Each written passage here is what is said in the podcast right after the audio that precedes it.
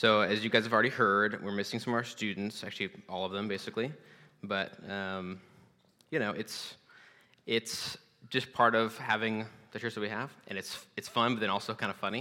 Like, I was, we are talking to some of the some new people, and it's just like one of those kind of odd things where, like, oh, yeah, you know, like 50, 60% of our church could be gone any random amount of time.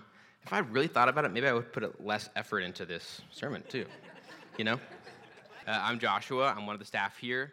I actually was a student in Focus, so like many of us here, I grew kind of up in my uh, spiritual walk with Jesus at UNT in Focus. And when I came here, I wasn't planning on even continuing to follow Jesus. I grew up in church, but it wasn't like a big deal for me. It wasn't something I was like really determined to continue doing. But God worked through people in Focus, and He reached me through them. And um, and they really, he redirected my life, and I can't put into words how grateful I am.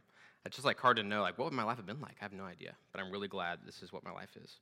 I was discipled in Focus, graduated, continued being discipled in this church community. We've been around for like eight-ish years, something like that, as a church.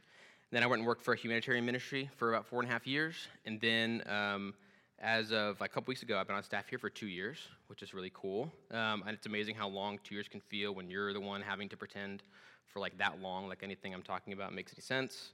So you guys are like, hasn't it been 10 years? Um, anyway, so we're missing our students this week, but that's okay because we are talking about our mission, vision, values, and it's always worth it to do that, whether it's just five of us in the room or you know 100 or whatever. So, um, and Leslie mentioned last week that we like to begin each semester revisiting this stuff um, and making sure that we're reconnecting to it, reminding ourselves why we exist as a church, what we're trying to do, what we're trying to accomplish. Um, before you put the slide up, I wanted to see does someone feel brave enough to, to say what our mission is without looking at it? Ooh, anyone? Oh, Adam, you got this, dude. One cup of coffee at a time. Yeah, yeah, yeah. You, is it, you actually volunteered? No? Anybody? Yes. Yep. Yes, we're getting super close.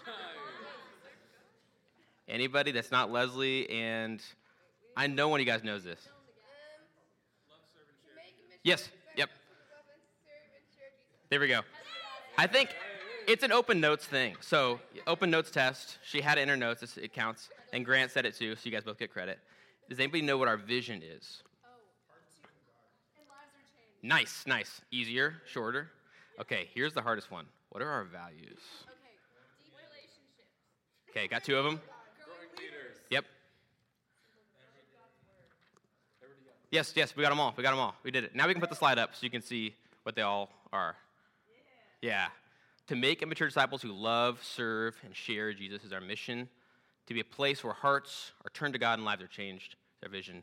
Values are simple devotion to Jesus, deep relationships, warm community, growing leaders, everyday outreach, love of God's word. I pulled this same deal whenever uh, I was at one of the our pastoral cohort meetings uh, last month, and everyone in that room, they're all from different churches in our family of churches. We have five churches as part of our family of churches spread out across the DFW area. Everyone had a hard time, so don't feel bad.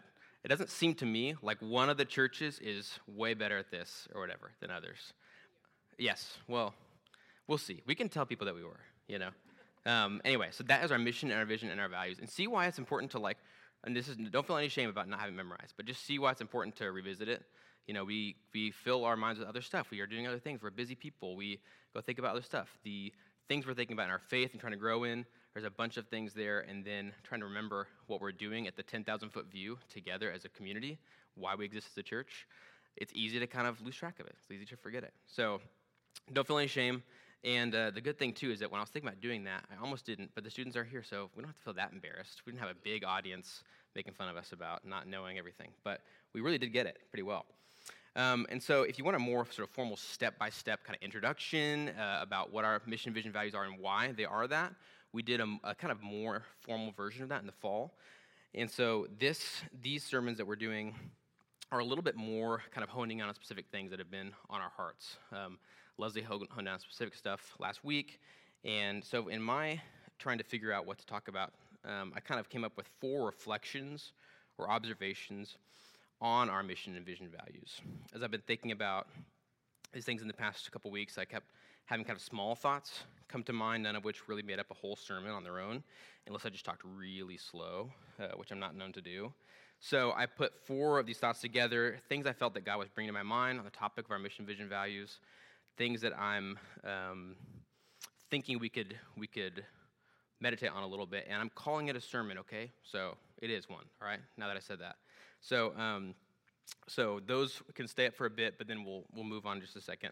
Um, but the first thing that I um, actually maybe what we could do is after I say a point.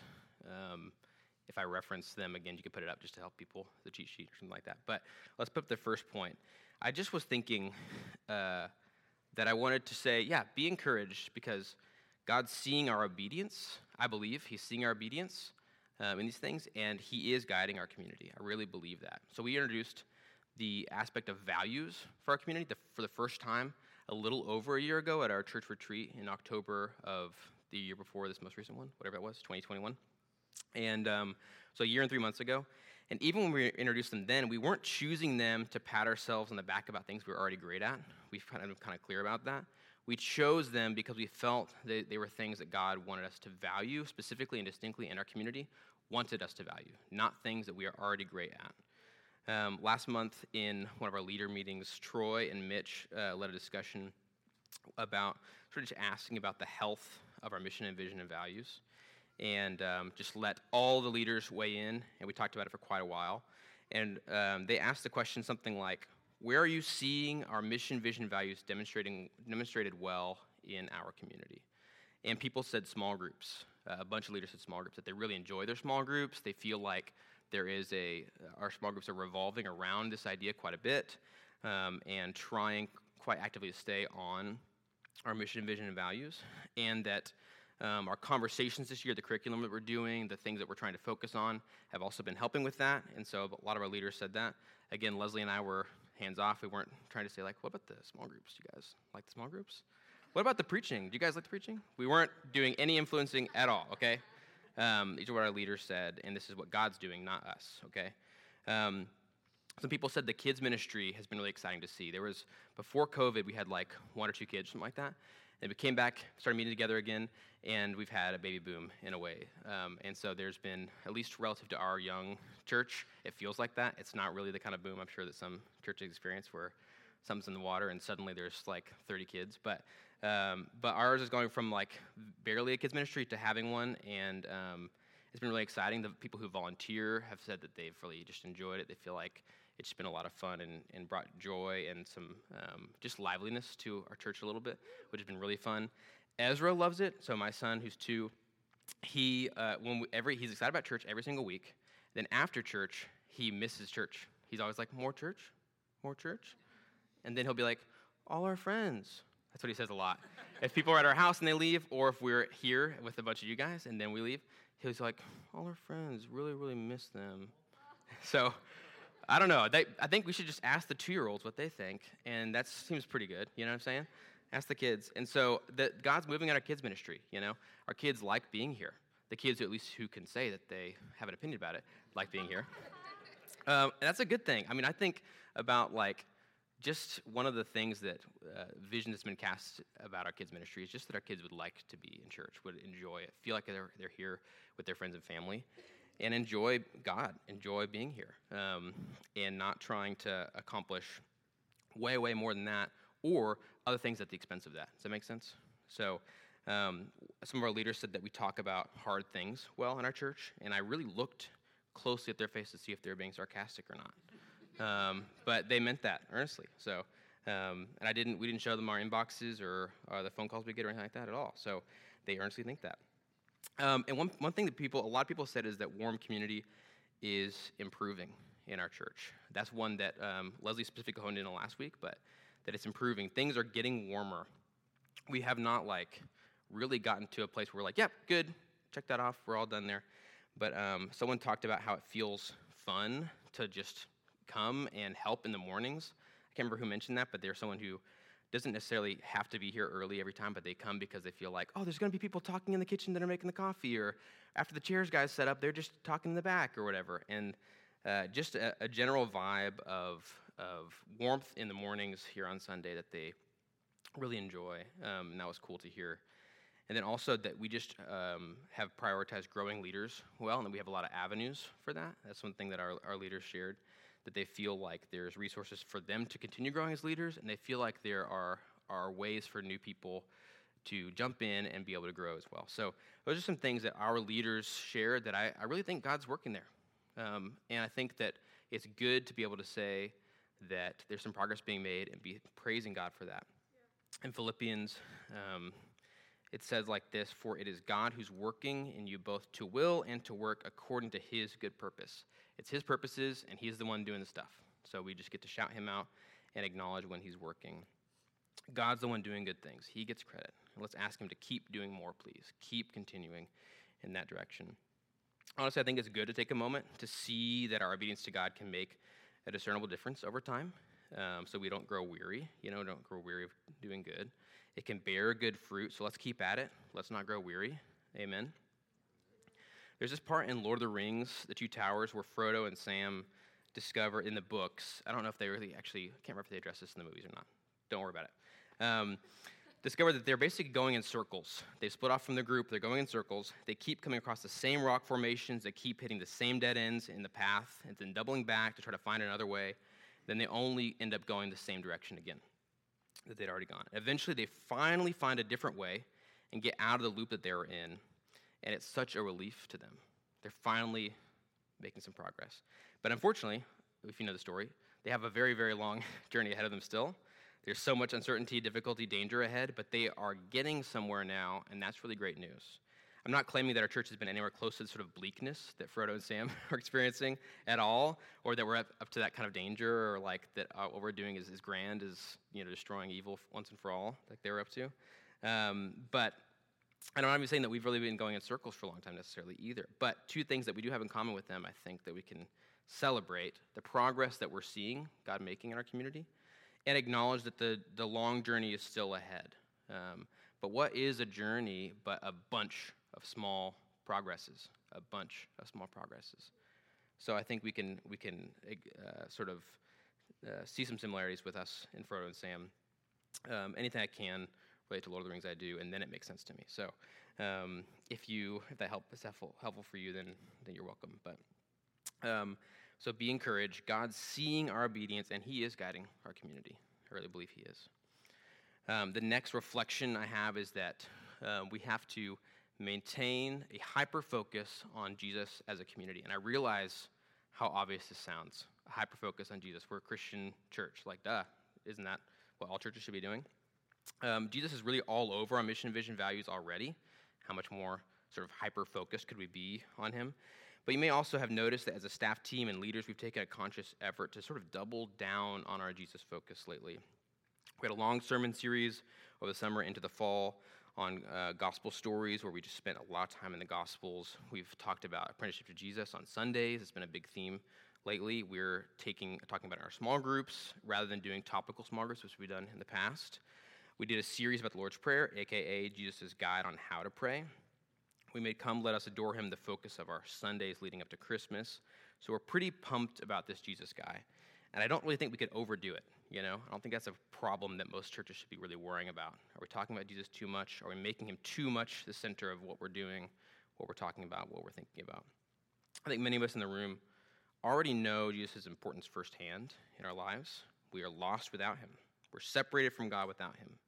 Without him, we don't have a perfect model of how to live. Um, we don't know how to live our lives in a God glorifying human way. Uh, Jesus removes our sin, He forgives us, and changes us from the inside. As Manny was just reminding us about when he was talking about communion. He makes us new. He's a really big deal. Um, it's totally okay to be super focused on Him.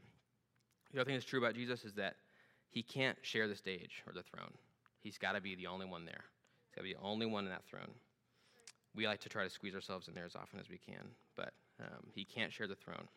Scripture speaks to this idea of being really focused on Jesus, especially in the um, a lot of let, Paul's letters to different churches in the, that early church time period. In Romans 12, um, in the message, there's this little line that just kept sticking out to me. If you preach, just preach God's message, nothing else. If you preach, just preach God's message, nothing else. Um, I already had that in there, and then this week I hung out with Mitch, and he said something to the effect of the message being like for fourth graders or something like that. What was it? I'm just kidding. He didn't actually say that. Um, but I was like, he said something that I was like, I could misconstrue that pretty well. I think I will, actually. Um, and then in 1 Corinthians, Paul says, When I came to you, brothers and sisters, announcing the mystery of God to you, I did not come with brilliant speech or wisdom. I decided to know nothing among you except Jesus Christ and Him crucified. I came to you in weakness and fear and much trembling. My speech, my preaching were not with persuasive words of wisdom, but with a demonstration of the Spirit's power. So your faith might not be based on human wisdom, but on God's power. Wouldn't it be great if people spend some time around our community and most of what they hear about, most of what they get an impression about is Jesus, um, not human wisdom, not um, wise words or persuasive stuff? It's a really strong point Paul's making. I chose to know nothing among you but Christ and Him crucified. Of course, he's speaking past tense about when he initially um, arrived in Corinth, was working with them, but we have the rest of the New Testament to know that Paul both knows more and does address other things. There's other things important to talk about. Um, but this sentence makes a clear distinction about priorities and importance. Establishing Jesus as the sole foundation of the church, he talks essentially about the same idea in Colossians, just making Jesus the sole center of what we're doing. This is a bit of a longer passage in Colossians 2 4 through 10. I'm saying this so that no one will deceive you with arguments that sound reasonable. For I may be absent in body, but I'm with you in spirit, rejoicing to see how well ordered you are the strength of your faith in, in Christ. So then, just as you have received Christ Jesus as Lord, continue to walk in him, being rooted and built in him and established in the faith, just as you were taught, and overflowing with gratitude. Be careful that no one takes you captive through philosophy and empty deceit based on human tradition, based on the elements of the world, rather than Christ. For the entire fullness of God's nature dwells bodily in Christ, and you have been filled by him, who's the head over every ruler and authority. Just think about that for a second. No one, make sure that no one takes you captive through philosophy and empty deceit based on human tradition. The entire fullness of God's nature dwells bodily in Christ. Um, there's a real value in thinking about and making sure we're not drifting that far away from um, in our thinking and what we're talking about, what we're sharing with each other, about a very, very strong connection to Jesus. And that He's our whole reason for being here, our whole reason for existing, our whole reason for uh, what we're even trying to accomplish as a church. Um, in Joshua, he establishes a similar kind of commitment, a similar kind of like hyper focus on on God. Um, I did a longer sort of rant kind of post about this on our social network deal, but um, I'll just do a shorter version here. Therefore, fear the Lord and worship him in sincerity and truth. This is Joshua basically just talking to all of Israel and trying to really get them to take this stuff seriously. Fear the Lord and worship him in sincerity and truth.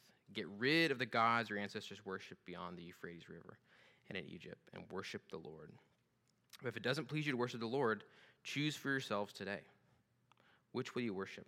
The gods of your ancestors you worship beyond the Euphrates River, or the gods of the Amorites in whose land you're living? As for me and my family, we are going to worship the Lord. We are going to worship the Lord. This is what we're going to do. We're not going to waver. That's what he's saying. We're not going to waver. Our minds are made up, our sights are set, but you choose for yourself. Choose for yourself. But here, this is what we're going to be doing. Our church is going to have a singular focus on Jesus so we don't drift or wander. We don't want to do that. It is not worth the risk. We do not want to drift or wander. We're going to be very singularly focused on Jesus. Um, and it's really quite sad, but we get some glimpses in the early church of what it's like, what it looks like when the churches wander a bit, when they kind of lose their way, when they get stuck on some stuff, when they have some conflict. We see a lot of that stuff. But one of the things that's stuck with me quite a bit is this little section in Revelation 2 these are letters being written to the churches, um, and they address a bunch of different things. But um, you'll still be able to get the point of this even if you haven't wandered into Revelation. I understand why you might not want to, because it's a kind of overwhelming book, but this is very understandable. This is what this letter to the church says I know your works, your labor. Uh, this is to the church in Ephesus, by the way. I know your works, your labor, and your endurance, that you cannot tolerate evil people You've tested those who call themselves apostles and are not. You found them to be liars. I know you've persevered, you've endured hardships for the sake of my name, and you've not grown weary. But I have this against you you've abandoned the love you had at first. Remember then how far you have fallen. Repent and do the works you did at first. You've abandoned the love you had at first. Wouldn't that be so heartbreaking to hear? To receive a letter like that. There's things you guys did really well, but you forgot the main thing. That would be so heartbreaking. The things you first loved, the whole reason for existing, the whole reason for everything you're doing, you forgot. That would be such a tragedy. I think we can avoid that. We have to maintain a hyper focus on Jesus as a community. Um, that point I realize may not need to be made, but I think it's just one that we, yeah, it can be a, a sort of cautionary tale to know that it happens all the time, either individually or as a, as a community. But I do want to talk at the same time, too, about how we think about our faith, how we think about our individual walk with Jesus. And we've been using the phrase apprenticeship to Jesus, we've been borrowing and adopting that. Um, and so my third sort of reflection is just we must keep apprenticing under Jesus as individuals. We must keep thinking about our walk with God as an apprenticeship under Jesus. This really does piggyback off the, the previous point, too, because it's keeping Jesus very much at the center. But I wanted to give some separate emphasis to it so that we turn inward for a moment. We think inward about what we are each individually doing. What are we doing to become like Jesus now? Um, it's to help us remember that following Jesus is this tangible, tactile thing that we can approach it that way. Um, I think that's what is so challenging sometimes about thinking about our faith is it feels very disconnected from reality sometimes, and we lose track of, of a good way to think about it, and we feel sort of just stuck and floundering. If we think of ourselves as apprentices, we're studying under a rabbi. We're learning a skill. We are copying somebody. We are trying to live like somebody lived. Um, a tangible, tactile approach to train, learn, and study and mimic our Rabbi Jesus. And it centers around three simple goals, which I'll just remind you about. We can show that slide as well. Um, be with Jesus, become like Jesus, do what Jesus did. Be with Jesus, become like Jesus, do what Jesus did. Be with Jesus, become like Jesus, do what Jesus did.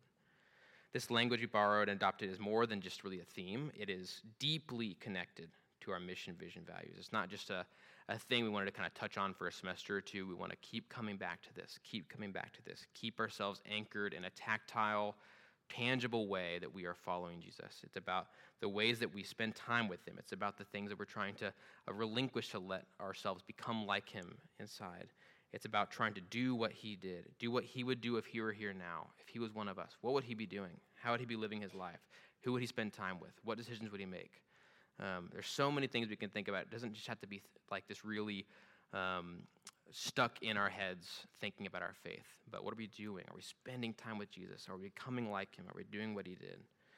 A community that's made up of individuals, it, that's what a community is. It's made up of individuals. And at the individual level, we must be committed apprentices of Jesus, or the sum of our parts doesn't really amount to much. You know what I mean? If we're a bunch of not really apprentices, we're not going to be doing much at the sort of community wide level. Uh, it won't amount to much. Um, the sum of our parts would end up being a bunch of lost sheep who don't want to be led, to just to mix a bunch of metaphors and sayings. Um, the sum of our parts doesn't amount to much if we're not apprenticing to Jesus at the individual level. Right. This idea is both deeply woven into the first century world that Jesus and his disciples were in, but it's also deeply scriptural. It's all over Scripture. This idea of uh, this way of following Jesus, this way of following God and making him the king of our lives.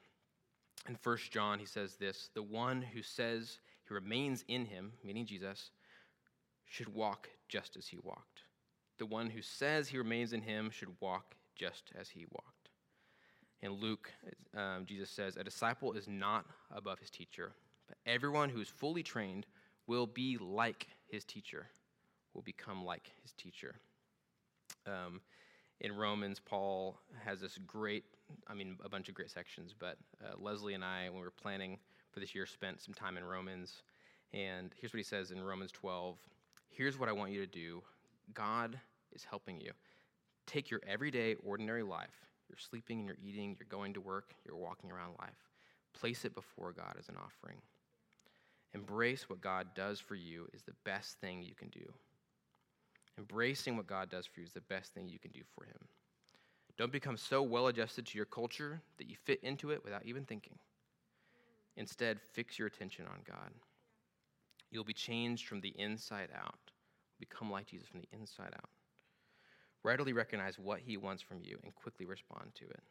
Unlike the culture around you, always dragging you down to its level of immaturity, God brings the best out in you, develops well formed maturity in us. God is one who does that. He develops this maturity in us. Being changed from the inside out, being matured by God, making maturing disciples, you're seeing how it's all connected. And if we're needing to mature and deepen, that must mean that there is immaturity in us, okay? Um, it must mean there's immaturity in us. And I'm avoiding making eye contact with any person in particular, but there is immaturity in us. I'm just kidding. Um, we're students, right? We are students. We know that deeply, deep down, we are immature. We're learning. Uh, we have not perfected this. Um, and even Paul goes as far as to compare us, uh, for specifically the Corinthians, to babies. You know what I mean? That's not. I don't think that's quite as spicy as it reads, but uh, he goes that far. Um, I think he's just trying to be honest and really helpful. But in 1 Corinthians, he says, uh, chapter 3, he says, For my part, brothers and sisters, I was not able to speak to you as spiritual people, but as people of the flesh, as babies in Christ. I gave you milk to drink, not solid food, since you were not yet ready for it. But who here feels like you're a fully mature, 100% grown up all the time? Anyone? Yeah, exactly. See? We know it. We, we admit it. I sure don't. And it's not just a joke about my height either. I don't feel 100% fully grown, mature adult all the time, okay? It's good to admit it. It's not good to think that we're beyond milk. It's not good to get ahead of ourselves and full of ourselves. There's nothing wrong with milk. I'll go back to the basics as often as I need to. And I think admitting that that's where we're at, that that's the kind of thing we need quite often, is a step toward maturity. Isn't that kind of interesting? So as we're just fooling ourselves into thinking that we're mature, we're beyond the basics, but that's actually immaturity right there. Admitting that that's where at the level that we're at, we need God to give us the basics. We need to be really good at the basics. Um, we need that kind of nourishment. This past week, I thought of sort of an analogy about this that may really only work for like five of us in the room, but you know, it's here. I wrote it. It's too late to change it, so we're just going to go with it. But uh, and when you find a way to connect something you're sort of a nerd about to something that you have to preach about, it's like you just got to do it. You got to take the, those those opportunities don't come often, but. Um, and you guys are captive audience. I would see who left, okay? It's too easy, so you can't go anywhere. Um, couple years ago, I converted to cooking with cast iron exclusively, and I got kind of religious about it. Some of you have heard about that. Um, and this week, some friends of mine were having trouble with their cast iron skillet, so I took it and was helping them kind of reseason it and stuff. So if you don't know anything about cast iron and seasoning, I'm going to try to keep it really simple, and then I can sort of talk your ear off later on one-on-one about it. But Cast iron is exactly what it sounds like. If it's bare, it's just a hunk of iron. It's just a hunk of gray iron, and it can simply rust from just the air in the room, just the moisture in the room. Uh, you probably haven't seen a piece of iron like that because it's been seasoned. But anyway, it can just rust from just being exposed to the open air. It's kind of it's strong but fragile at the same time. And anything you cook in it would stick really badly. Eggs, no way, complete disaster. So that's why you season it. It, it can't work just as it is. Seasoning's sort of a misleading word. I remember growing up thinking it meant just like leaving, like not cleaning it and just leaving like food and junk on it and stuff like that. Not the case at all. Seasoning is simply putting the, pro- the process of putting really thin layers of oil all over the entire surface of a cast iron pan, heating it until the oil actually transforms into a layer of polymer that adheres really strongly to the iron and protects it. You do this many, many times, layer after layer, it both protects the pan and it makes the pan essentially nonstick or low stick. So say hello to eggs again. And there's no really way to like speed run this process. You can't just like slather a thick layer of oil all over your pan and think that's going to work. Probably won't turn into a polymer. And even if it did, and you really are hacking away at the eggs you made or something like that with your spatula, you could basically take a huge chunk of the seasoning off all at once because it's all one layer. So you probably can't do it fast anyway, but even if you did, it wouldn't create the kind of layered strength that you'd want. Um, so the only way to do that is to season it one thin layer at a time, layer after layer, and it'll become a very well protected, super strong, slick surface pan. I think there's a bunch of lessons that we can sort of force out of this analogy that I've made us all think about now about apprenticeship to Jesus and maturing as disciples that we can really think about from this. It takes time, it takes patience, it takes intentionality. It doesn't happen accidentally. Your pans don't get seasoned on accident. There's no one and done option to become like Jesus. It's slow and steady. Our nature is this easy rusting, um, not well protected nature that's not that useful on its own. Um, it takes this slow and steady, becoming like Jesus slowly. It's a way of life. Jesus says that He's a way. He is a way. It's a way of life. You can put a bunch of things in a pan, but only one thing can actually season it oil. You can put one, a bunch of things in the pan, but only oil seasons it. Only one thing can season us. We can do a bunch of stuff. Only one thing can make us become like Jesus, and it's Jesus himself. It's spending time in God's presence, it's being with the Holy Spirit. Only one thing can season us. And this is the last one I'll, I'll kind of try to pull out of this. But the point of a pan isn't just to be seasoned and to be strong and to look great hanging out on the, on the counter or on the stove or in the cupboard or whatever. It's for cooking food. Pans are for cooking food. And it helps to be help us to be more effective and more resilient to season it, of course, for that purpose. But it's for feeding human beings well. That's the reason. We're not supposed to get super mature and holy only to be of no good or no use to anyone. That is not the point. But to do the good works of God for his good purpose, to be God's children and his servants, to do his will, to bless others, to be blessed, to be a blessing to others. So we are not just to exist as this perfected version of ourselves all on our own. We are meant to be part of what God's doing. We must keep apprenticing under Jesus. And this last reflection um, is really sort of right off the heels of that.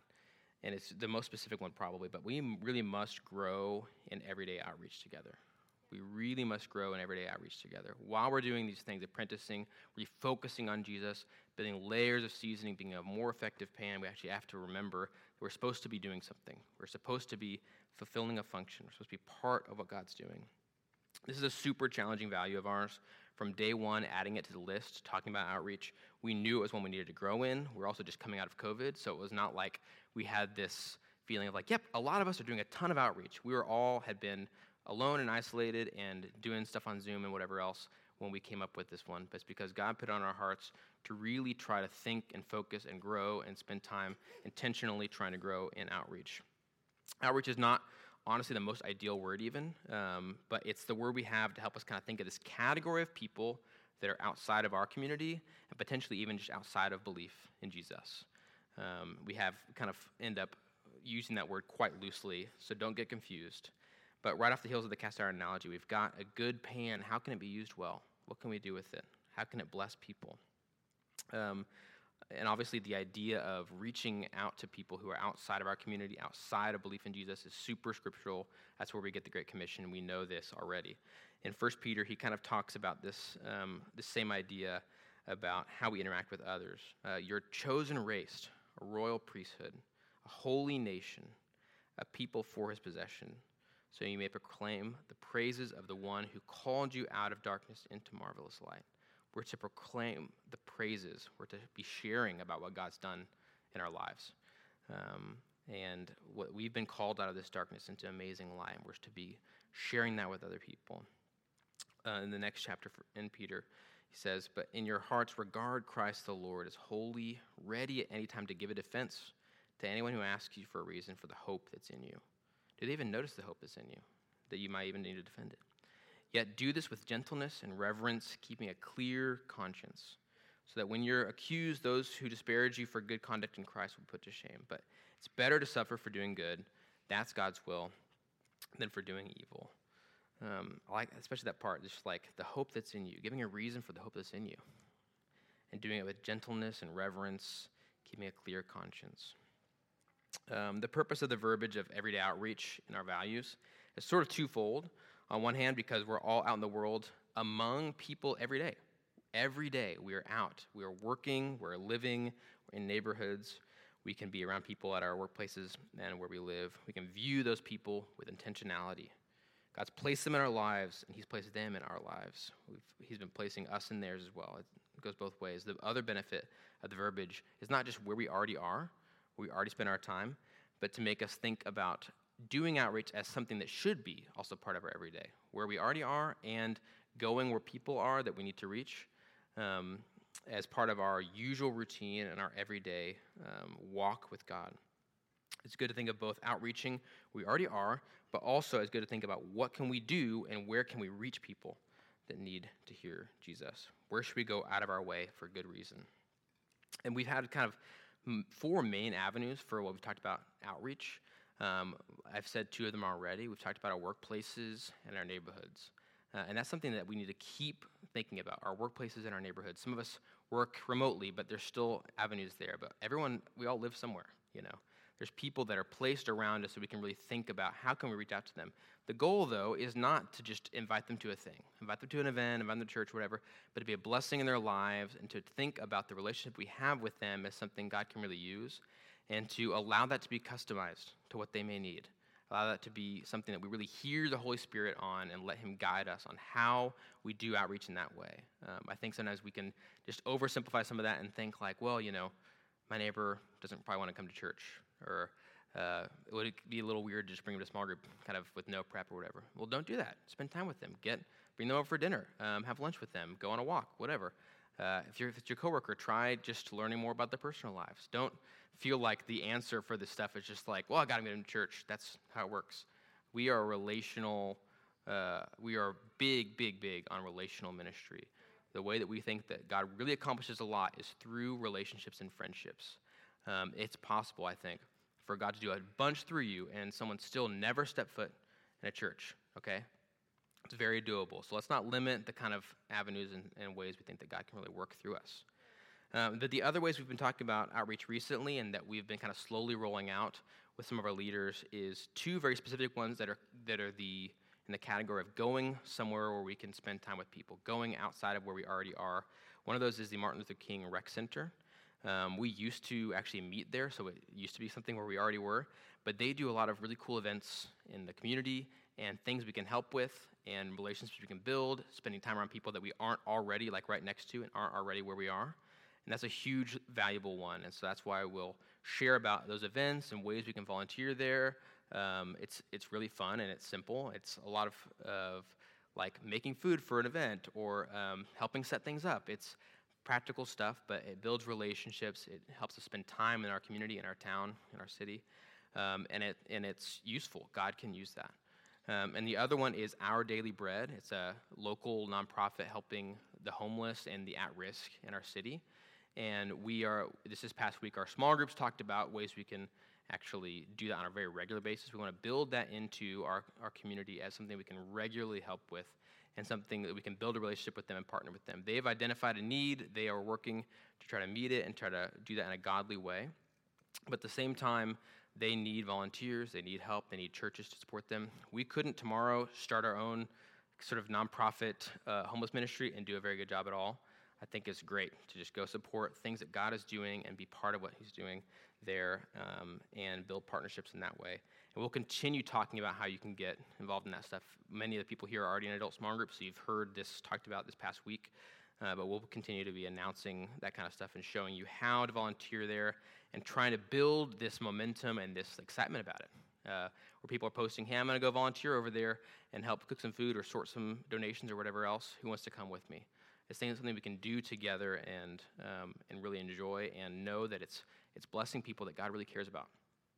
Um, people that, that really need some basic stuff and that we can really show God's love to them just by going and, and doing simple things like that. So we really must grow in our everyday outreach together. I think when we're looking at our values and seeing the ways we can grow in a bunch of them, I think this is one that is just going to take more sort of oomph, more intentionality, more um, none of these happen on accident, but this one definitely does not. We do not accidentally find ourselves outreaching well to our neighbors, coworkers. We do not accidentally find ourselves um, going and volunteering and just being like, whoa, how did I get here? I'm volunteering right now. What the heck? Or I'm helping set up at the MLK and I'm, oh, this is cool. How did I get here? It doesn't happen on accident. Um, so those are my ramblings. Those are my reflections. Those are my observations on our mission, vision, and values. Um, thanks for listening to them. I want to say a short prayer, um, and then after, I'm just going to pray, and then after, at the end, I want to close with the Lord's Prayer. We spent time talking about the Lord's Prayer um, later, kind of in the fall, and just uh, using that in our prayer life, re- recognizing God's purpose, Jesus' purpose, and really teaching the disciples to pray that. So we're going to keep that being part of, of our, our prayer as a community, and we want to encourage you to do that in your individual time with God as well. As you're saying the words, think about them. Um, if you're someone like me who did memorize it as a kid, try to really think about what you're praying as you pray it and realize the weight of each, each word. But let's pray. Oh, Lord. Um, we just ask that you would really just continue the work that you're doing in our community. Um, help us to not grow weary. Help us to um, recognize what you're doing, the good work that you're doing, the changes you're making. Help us to remember what we've been called to um, as believers and what you have done in us. When we think about the darkness that we have been called out of, um, and for many of us, that is an ever present memory right in front of our minds, the darkness of our lives before we knew you, Jesus. Help us just to have this hope that we want to share. Help us just to remember the stakes are real. Um, there's people who don't know about you, and we have something that's worth sharing and worth um, finding a way to do that. Lord, help us remember there's a whole reason for this thing. We get a bunch of benefits out of it. We get, bunch, we get friendship, we get um, uh, joy and love and fun and all kinds of things being a part of a community. But let us not forget the main reason we're here. The main reason is what you are doing, what you have done in our lives. Help us not lose sight of that. Uh, Lord, I pray that as we continue to each um, you know, semester talking about our mission and vision and values, that you'd help us to be able to recognize the things that you're doing, recognize the things that are changing, and be very willing to admit what things are um, in desperate need of attention, what things really need to be tended to. Um, Lord, help us just to be students of your word, be students of you as a person, be apprentices of you. Help us to be with you, become like you, and do what you did. Um, Lord, everything I'm praying is a bunch of us just needing to really rely on you. Help us to do that. Help us to really submit to you. And Lord, we just need you every step of the way. Let's say Lord's Prayer together. Our Father, who art in heaven, hallowed be thy name. Thy kingdom come, thy will be done, on earth as it is in heaven. Give us this day our daily bread, and forgive us our trespasses, as we forgive those who trespass against us. Lead us not into temptation, but deliver us from evil. Amen.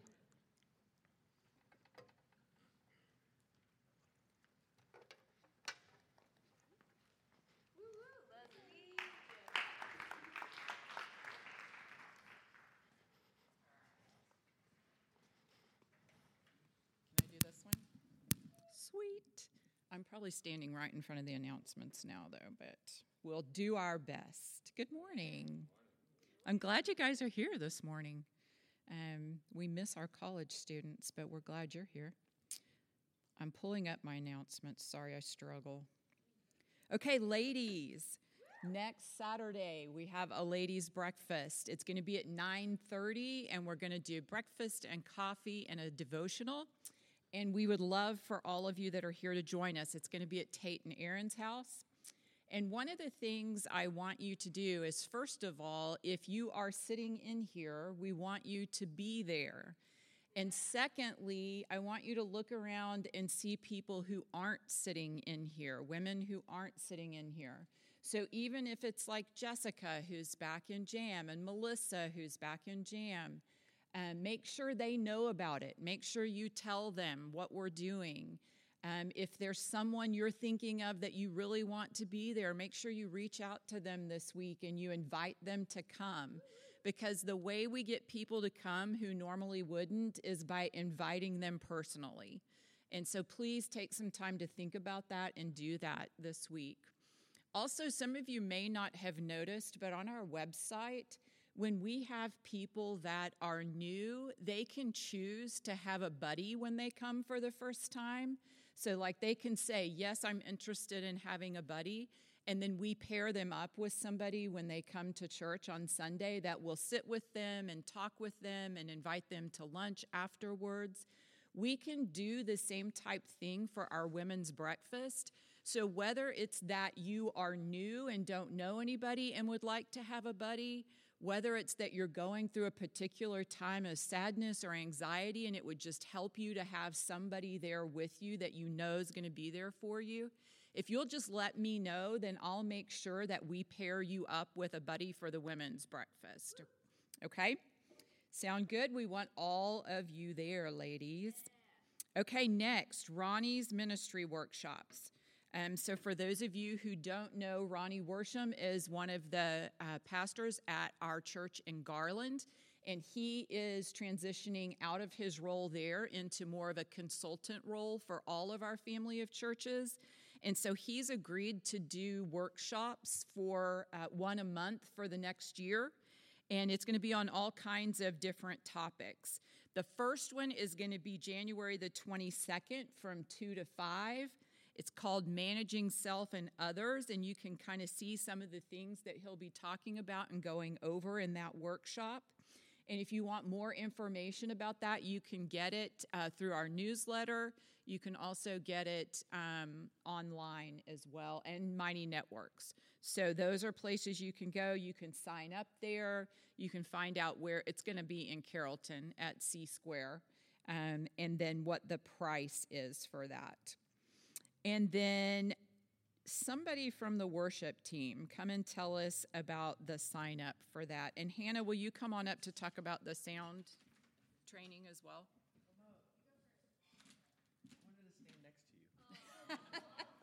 Hi.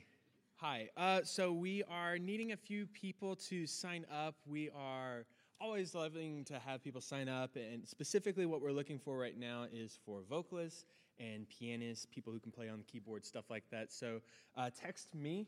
Uh, my number is right there. Um, if you don't uh, know my number, I think my wife remembers it uh, by memory, right? There we go. Cool. Uh, so, uh, yes, text me if you're interested. I can give you a little bit more details from there. Um, but, yeah.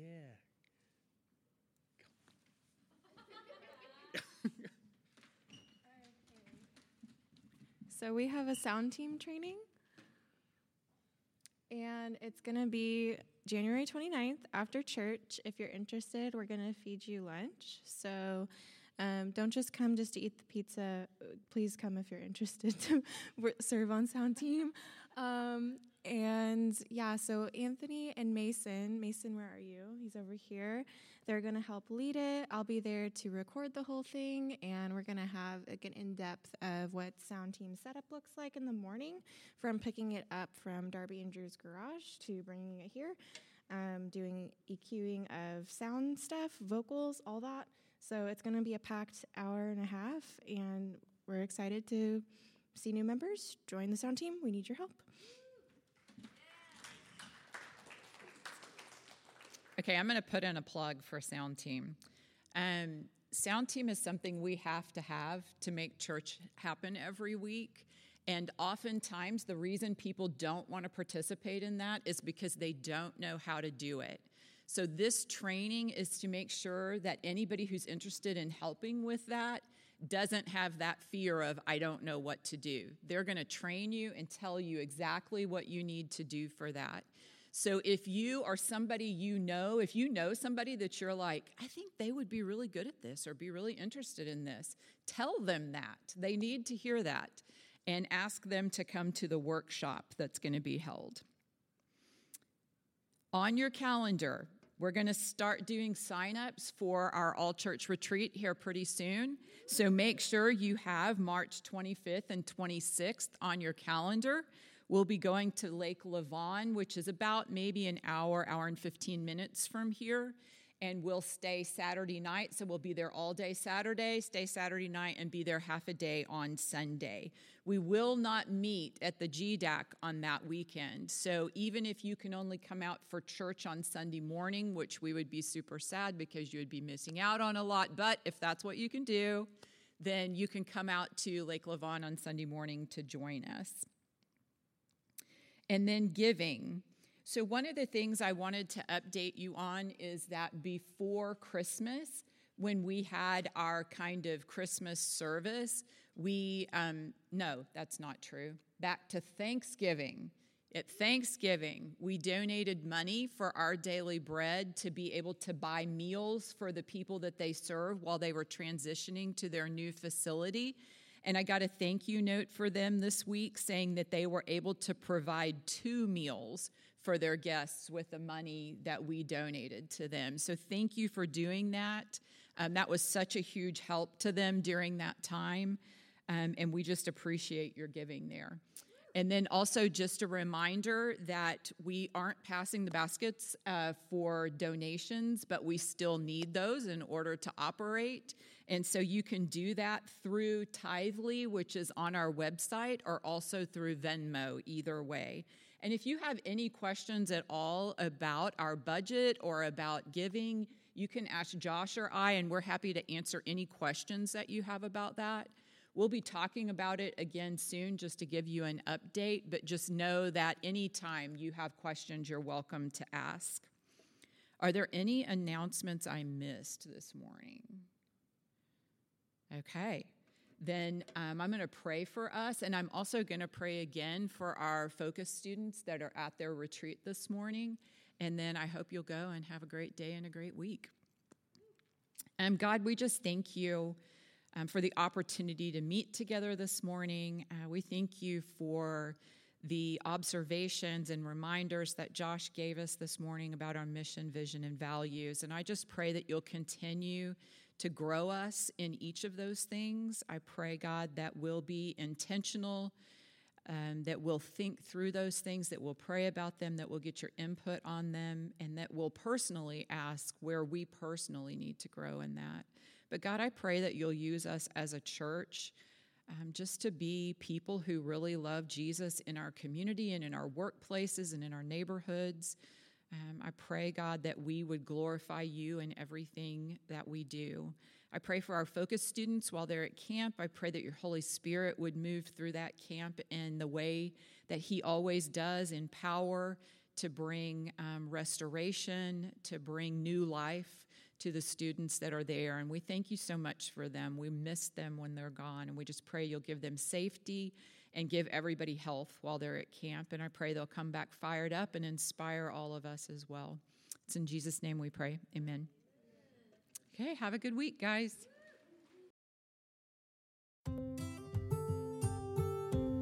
Thanks for joining us for our sermon podcast. We would love for you to join us on Sunday morning or in one of our small groups during the week.